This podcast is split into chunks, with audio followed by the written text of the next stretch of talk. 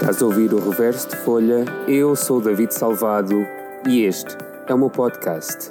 O podcast onde todas as semanas eu partilho um texto e falo como é que ele aconteceu.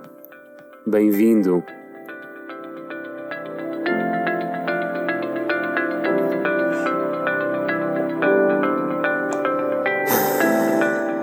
Este episódio vai ser um bocadinho difícil.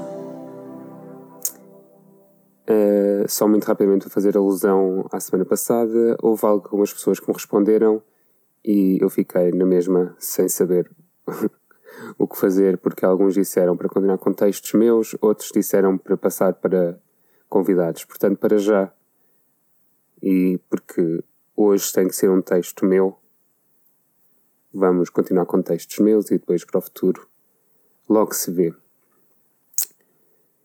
Eu estou a gravar este texto depois de ter recebido uma, uma notícia não muito, muito agradável.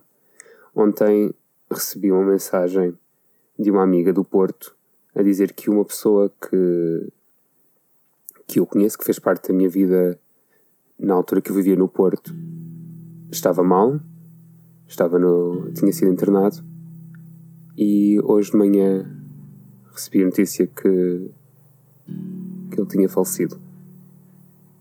E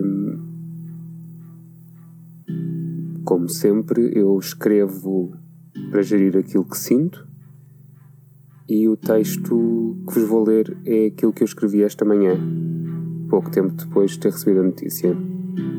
Não quero me alongar muito, até porque não apetece muito falar sobre isto. Acho que é claro o que é que levou a escrever o texto. Portanto, fica a partilha. O texto chama-se Por um Fio e é o seguinte.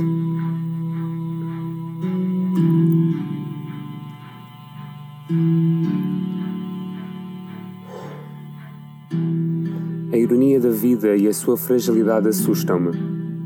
Vivemos com a ideia que temos a vida pela frente, que somos novos, invencíveis e que a morte é algo que está adiado para um futuro longínquo. Mas esta ideia não podia estar mais longe da verdade.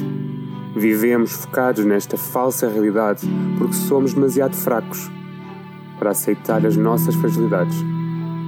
Recusamos a ideia que não somos nada mais do que um aglomerado de matéria que vive com um prazo de expiração no rótulo.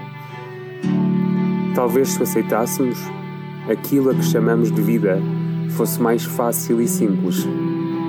De certo, não nos preocuparíamos com os problemas insignificantes que vêm com a condição de viver e viveríamos em pleno aquilo que esta visita curta nos proporciona para que assim, no final, quando o relógio der as badaladas que anunciam o final desta visita, possamos pensar que nada ficou por viver, nada ficou por dizer e podemos sorrir a quando a matéria ceder. Até sempre, Pepe.